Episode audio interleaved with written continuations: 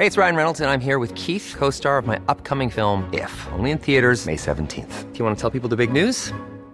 All right, I'll do it. Sign up now and you'll get unlimited for $15 a month in six months of Paramount Plus Essential Plan on us. Mintmobile.com slash switch. Upfront payment of $45 equivalent to $15 per month. Unlimited over 40 gigabytes per month. Face lower speeds. Videos at 480p. Active Mint customers by 531.24 get six months of Paramount Plus Essential Plan. Auto renews after six months. Offer ends May 31st, 2024. Separate Paramount Plus registration required. Terms and conditions apply if rated PG.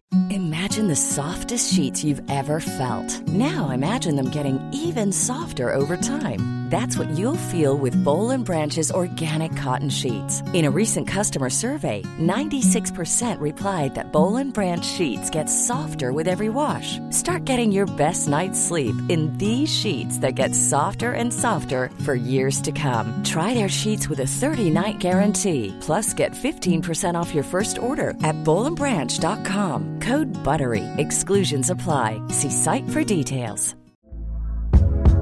Hey there, it's Michelle Norris. I'm host of a podcast called Your Mama's Kitchen. When I travel, I'm usually looking for a way to find a taste of home when I'm not at home. And one of the things I love to do when I am at home is entertain. And Airbnb allows me to do that. When I was in California recently, I rented a house that had a great kitchen. And when we were sitting around the table, we're all thinking, we're in someone else's house. Someone could be in all of our homes as well. If you have a home, but you're not always at home, you have an Airbnb. Your home might be worth more than you think. Find out how much at airbnb.com/slash host.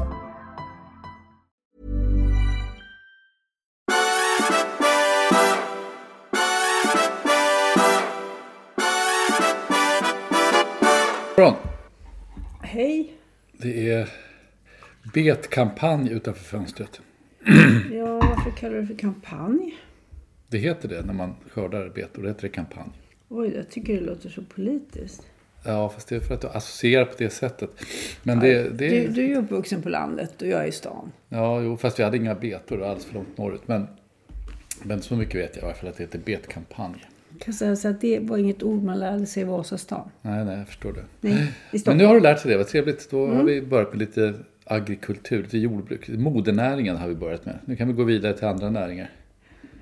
Ja, Ja. det kan vi göra. Vad då till exempel? Ja, Vad har du på hjärtat? alltså, du, du, du vill ju inte prata så mycket om ministrarna i den nya regeringen. Men jag, jag tycker ändå gör att det, det är lite tre, trevligt, kanske fel ord. Men Ja. lite kul. Okej. Lite kul. Ja, jag tycker, alltså skälet att jag är inte är så sugen på det, men jag har ingenting, vi kan göra det, men skälet att, att jag tycker att det inte är så jätteintressant är att det är en sån där fejknyhet på något sätt. Alla håller på och försöker knäcka vilka som ska bli utnämnda i förväg och bla bla bla allt det där. Och sen när de väl är utnämnda så, in, så liksom bara försvinner de nyheterna. För det kanske är en eller två ministrar i en vanlig regering som spelar någon roll som personer. De övriga är inte jätteintressanta. Så liksom vem som blir minister, det är klart att det är spännande för de som får jobbet och sådär. Men det är ju inte jätteintressant för oss andra. Två ministrar har varit i P1 i morse. Den Ja. ena var Tobias Billström som är utrikesminister, moderat. Mm. Och den andra var Acko Ankarberg som är eh, kristdemokratisk sjukvårdsminister. Mm. Hon lät väldigt cool och eh, jag har eh, lite grann fått den uppfattningen att hon är en sån där doldisspelare som är ganska tuff i kulisserna. Ja. Och Hur har du fått den uppfattningen? det kan jag inte berätta. Tyvärr. Kan, kan jag inte avslöja Så mina kan, du kan källor. inte göra någon vä- värdering av den informationen? Nej, man får, man får lita på mig. Ja, okej, Det, okej. det är jättejobbigt det där. Du kanske är emot anonyma källor i största allmänhet? Nej, det är jag inte. Fast man skulle vilja veta liksom vad... Jag behöver inte veta vem som har sagt det, men man skulle veta vad hårdheten består i. Jaha. Eh, och hon, eh, men hon har varit bra på att ratta upp eh, partiet internt. Okej. Eh, eh, så, en tuffing som får folk att inte göra och säga så mycket dumma grejer som de kanske skulle göra om de agerade på egen hand. Mhm. Och nu, nu var ingen kritik av Kristdemokraterna utan helt enkelt Jo, jo. en eh, reflektion över hur partier fungerar och hur människor är. Mm. Eh, sen hade vi Billström. Han var ju också väldigt, eh, tycker jag, straight. Eh, han gick rakt på sak och backade inte ett dugg för att eh, förklara att den feministiska utrikespolitiken är vaskad. Mm. Ja, Blev du ledsen då? eh, när han sa det just. När den vaskades? Nej. Alltså det är ett intressant val. Jag tycker, eh, om man nu ska hålla på och prata om det här, så är det, liksom, det, det är ju ett intressant val av Billström där. Eh, det var väl ganska få som hade gissat på det. Men när man tänker efter så, och det är lite grann därför att han har varit, han är ju liksom, eh, det var ju någon som skrev, han har liksom den borgerliga sidans Morgan eh, Johansson. Liksom. Eh, aktiv på sociala medier? Ja, aktiv på sociala medier och ganska högt tonläge. Så här. Men det är, också, det är också han som har, eh, han har varit gruppledare i riksdagen. Mm. Det är också han som har sytt ihop samarbetet med Sverigedemokraterna. Ja. Mycket. Han har mm. jobbat tillsammans med Henrik Winge, Sverigedemokraternas gruppledare. Och, eh, och lagt grunden för mycket där som du nu kommer ha, ha en, väldigt, väldigt behov av att det fungerar i riksdagen. Eh, så han har ju liksom uppenbarligen eh, ska jag säga? Eh, Hantverket. Hantverkskvaliteter, ja. Precis. Jag tror att det svåra med ett sånt, ett sånt jobb, det såg man ju redan inför förra valet, det är ju att man kommer till ett departement där tjänstemännen har en väldigt stark ställning. Mm. Och där om man kommer in som Carl Bildt eller någon så kanske det är enklare. Kommer man in med någon som inte har jättemycket erfarenhet av, av utrikespolitik så tror jag att, att då kommer tjänstemännen att eh, göra sitt bästa för att ta över. Vi såg ju hur det var förra valrörelsen när de hade så dåligt omdöme så att eh, många av dem skrev under ett upprop om att, att det gick inte liksom och, och det vore fel om Sverigedemokraterna fick många röster i praktiken. På, på UD ja. På UD. Mm, ja. Och, och en del av dem, det var intervjuer med dem här en vecka, en del förstod fortfarande inte varför det var fel. Nej. Och det säger ju någonting om, om den interna kulturen på UD. Så det är nog inte så lätt att bli utrikesminister. Nej, och då är det ju ännu mer intressant att den här regeringen har bestämt sig för att återinföra tjänstemannaansvaret. Ja. Då kanske man kan få en diskussion så att även de minst upplysta på UD ja. i fortsättningen kommer att förstå. Det ska bli väldigt intressant att se vad det blir av det där, alltså rent praktiskt. Eh, om det blir något mer än bara en skrivbordsprodukt, om, man verkligen kommer, om det verkligen kommer att hända någonting så att säga. Mm. Eh, tack vare det. Men det har ju varit på tal väldigt länge, men jag tror att de flesta, när avskas det? 76 76 år. Eh, det är då ganska få som ens begriper vad det är nu vid det här laget. Precis. Man får kalla Hemma tjänstemän. KG Scherman och Inga-Britt Ahlenius ja, för en grundläggande ja, kurs, en kurs, i tjänstemannens ja, roll. Det, det skulle vara faktiskt en underbar utveckling. Du, jag tittade på den här bilden. De tar den här traditionella bilden på regeringen när de står på, på, eh, det är på Slottsbacken, eller Lejonbacken. Mm. Uh, och uh, det borde jag veta, jag gick högvakt där. Ja, du gjorde ju jag det. hade den tråkiga, jag tråkiga extraposteringen att stå med ryggen mot Kungsträdgården och titta in i slottet i flera timmar. Det regnade. Ja, det var inte en av mina bästa stunder. Hur som helst, eh, man tittar på det här. Vår nya försvarsminister, Paul Jonsson, mm. som är ungefär, jag kan säga utan att säga för mycket, att han är ungefär i, i Ulf Kristerssons längd. Eh, han är enligt alla alla uppgifter, en mycket kunnig person och van att samarbeta över blockgränser och sånt där. Så han är säkert bra. Men det är intressant med den där bilden där alla står som ett lag hopsorterade som en kortlek nästan. Så står Paul Jonsson, i, han är en gammal officer också, i, eh, i ställningen lediga, som det heter i militären, mm. för sig själv lite grann åt sidan. Och jag har sett flera bilder. Han står, han står liksom eh, alltid en, en liten tum, några tumsbredder från de andra. Jag vet inte vad det betyder riktigt. Jag tycker det, jag tycker det känns betryggande. Han, ja. han, står inte och hänger med gänget. Utan han ler inte han, heller. Han, nej, han ler inte i onödan. utan han, han ska se till ja. att försvaret fungerar. Ja. Ska man inte se ut sådär då? Jo, kanske det. Jo. Ja, men vi ska hålla ögonen på Paul Jonsson. Ska ja, se vad, vad det blir av honom. Ja.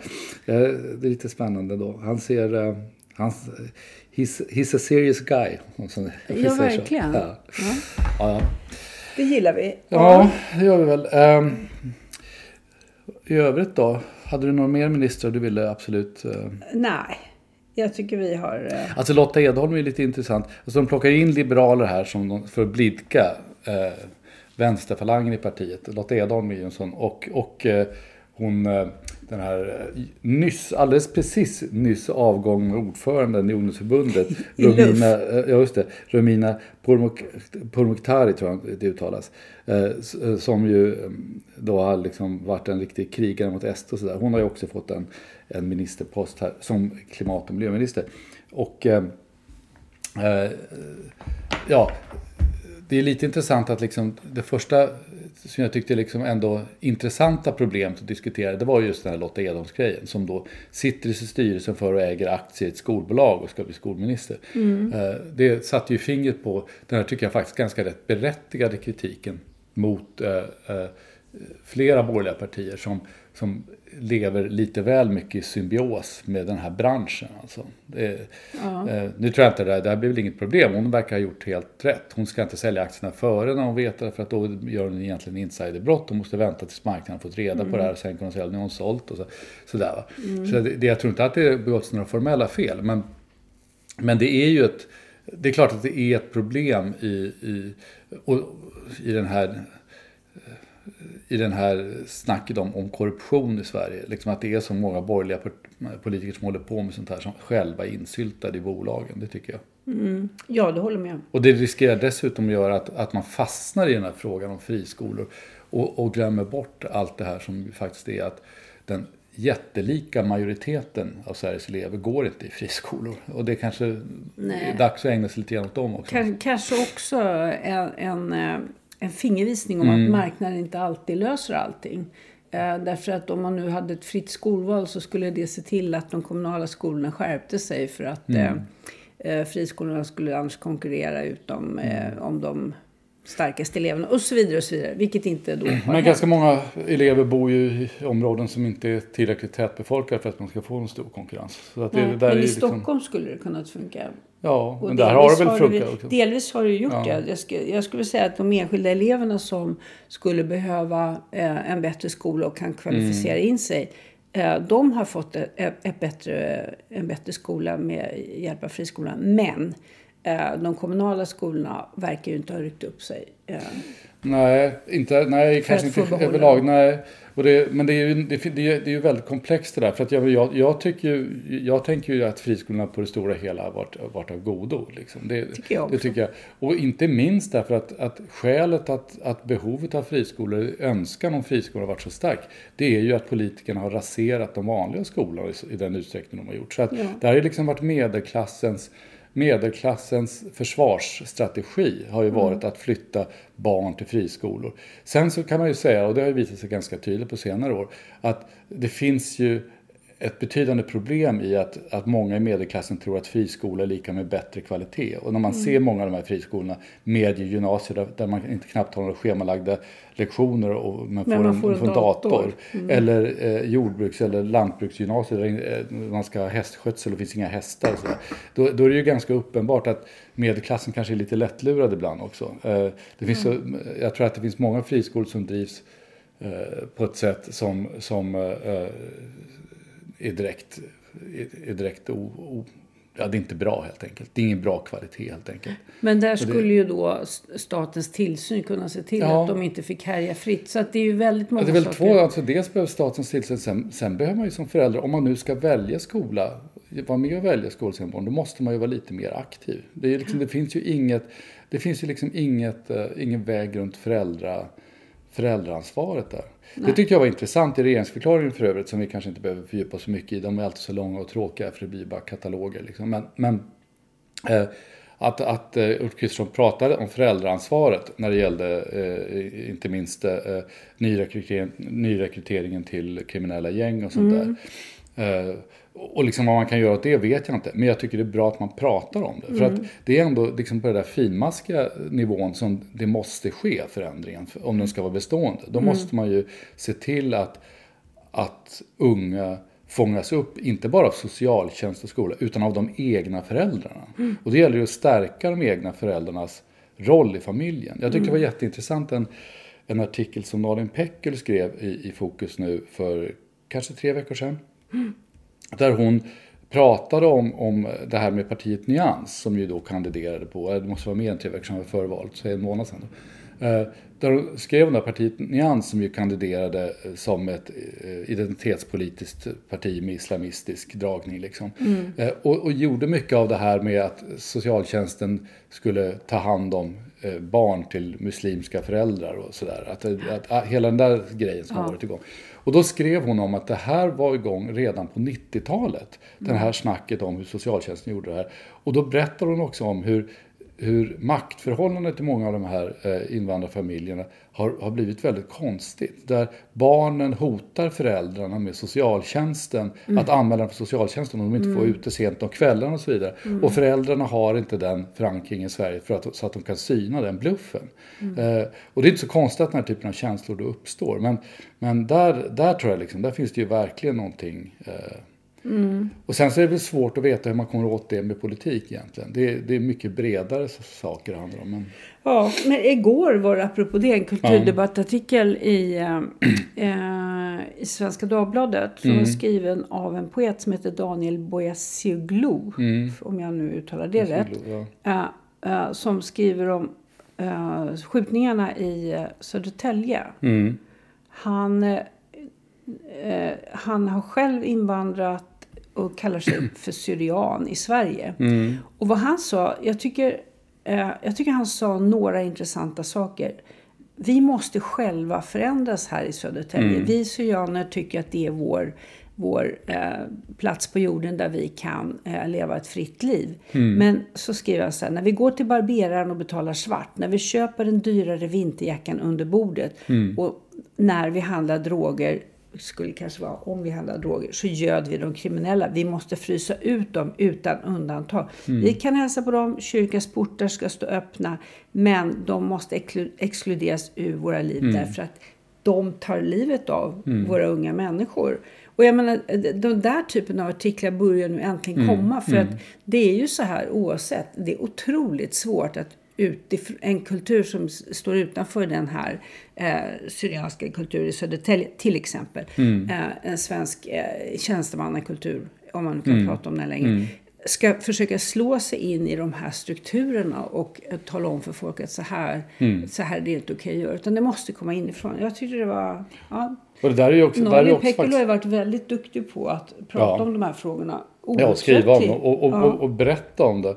Eh, Och, och man slås tycker jag varje gång Nalin skriver om, om eh, någonting sånt här. Hon skrev för något år sedan om också i Tensta, hon blev så glad när hon såg unga tjejer eh, muslimska tjejer som inte bar huvudduk och sådär och var, var klädda som, som eh, jag kan ganska, till och med ganska utmanande klädda. Då blev hon ganska glad. Tills hon insåg att de var flickvänner till, till de som var gangsters. För de ville inte ha tjejer med slöja. De ville ju ha eh, tjejer med, med långt snyggt hår och bara ben.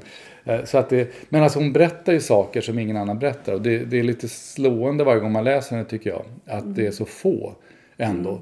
eh, Som kommer från den här miljön och som kan berätta sånt här. Jag tycker, jag tycker det är väldigt intressant. Men det här var ju ett bra exempel på motsatsen. Och jag tror det här, just det här med civila samhället. Det är ju någonting som, som borde, det, det måste ju få, eh, diskussionen om det och uppmuntrandet av det civila samhället måste ju få en renässans. Och där, det är ju en annan sån där sak som Ulf Kristersson faktiskt har hållit på mycket med tidigare i sin, eh, eh, eh, ja när han var ungdomsförbundsordförande och sånt där och jobbade på Timbro och så. Eh, så där hoppas man ju liksom att han inte har glömt det. Och att, eh, sen så är det väl en annan fråga vad riksdag och regering kan göra åt det. Men, men man kan ju åtminstone hela tiden ha med det som en aspekt på de saker man gör. Inte minst de här eh, sakerna som man gör med brott och straff. Ja. Sen har vi just eh, sett färdigt eh, senaste säsongen av Snabba Cash. Ja, just Och det. där får man ju konstatera också då att det civila samhället är i i princip frånvarande. Ja, eller det har tagit sig över av. Det är, väldigt, det är väldigt nära civila band, men de är ju mellan gangsters. Ja, Det är också en civilt, civil ja organisation. får, det får man ju säga. Maffian är, Paramilitär. en- Maffian är en civil organisation. Ja. Eh, nedslående och eh, Men det är ju en väldigt Så- bra produktion för att vara svensk. mycket bra. Ja. Det, det där tillägget för att vara svensk, det gäller fortfarande. Men det har börjat bli fler och fler produktioner Ja. som faktiskt är bra. Sen slutar den ju lite, eh, de lägger upp bollen lite för tydligt. Nu liksom slutar det med att nu är det två kvinnliga eh, huvudpersoner som liksom har bestämt sig för att lira stenhårt på varsin. Så nu vet man ju vad nästa över. säsong blir. Nu Ja. blir det liksom, eh, nu blir det kvinn, kvinnliga gangsters blir nästa säsong. Ja.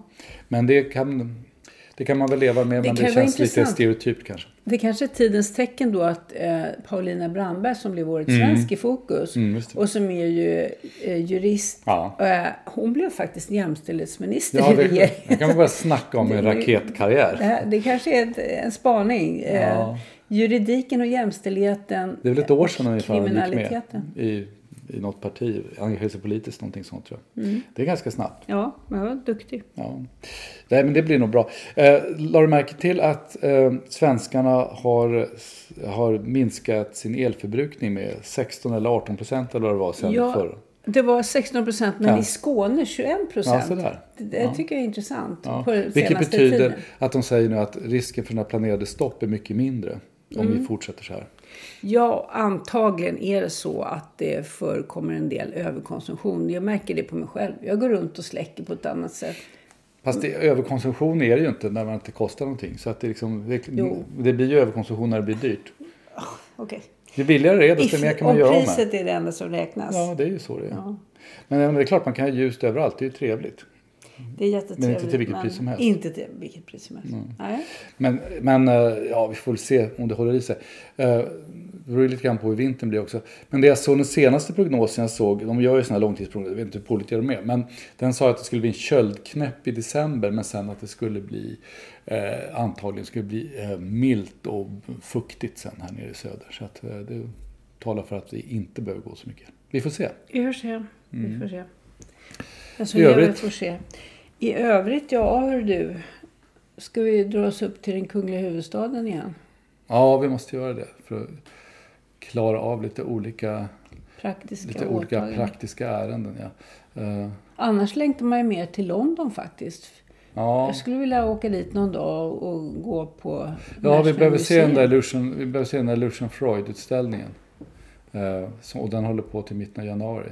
Nu blev vi bjudna på, på jakt i Skottland igen. Eh, vi är ju inga stora jägare, men det är trevligt att vara i Skottland. Eh, eh, men det gick inte, för att då har vi andra grejer. Så vi skulle tacka nej, men annars hade vi tänkt göra det då. Men vi får hitta någon bra tid som det funkar. Det får vi göra helt enkelt. Just det, det var en sak till jag hade tänkt prata om, men det kan vi spara till nästa gång. Det här med eh, Sverigedemokraterna och, Cliffhanger, eh, cliffhanger. och eh, demokratin.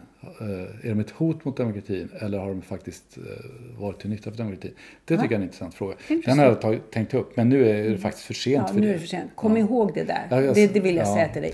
Lägg det Om på jag, inte, om jag inte gör det kanske någon av våra tre lyssnare kan, kan Nej, det. någon av våra 333 lyssnare. Ja, jo men alltså det där är en sak. Vi har ju rätt, fått rätt bra lyssning nu, men vi skulle behöva ännu bättre lyssning. Så om ni hör det här och tycker det här är uthärdligt, så kan ni väl, kan ni inte se till att tipsa kompisar och dela och sådär, så att vi eh, ökar vår lyssning ännu mer. Nu har vi väl sådär, jag vet inte, lite drygt tusen lyssningar per avsnitt och det är väl rätt bra. Mm. Men jag tror att man behöver kanske 5000 för att, för att kunna få det att funka på längre. tror jag också, men vi är på god väg. Men vi, vi kommer att vara er lyssnare evigt tacksamma om ni hjälper oss med detta. Inte bara att höra på Ja, i oss, fall- utan att dela oss. I alla fall tacksam för tillfället. Nej, nej. Nej, evigt. Okej. Ja, ja. Mm. ja, vi säger så i Ja, alla fall. det gör vi. Det får vara bra. Vi hörs snart. Ja, det hoppas jag. Mm, adjö. Hej på dig.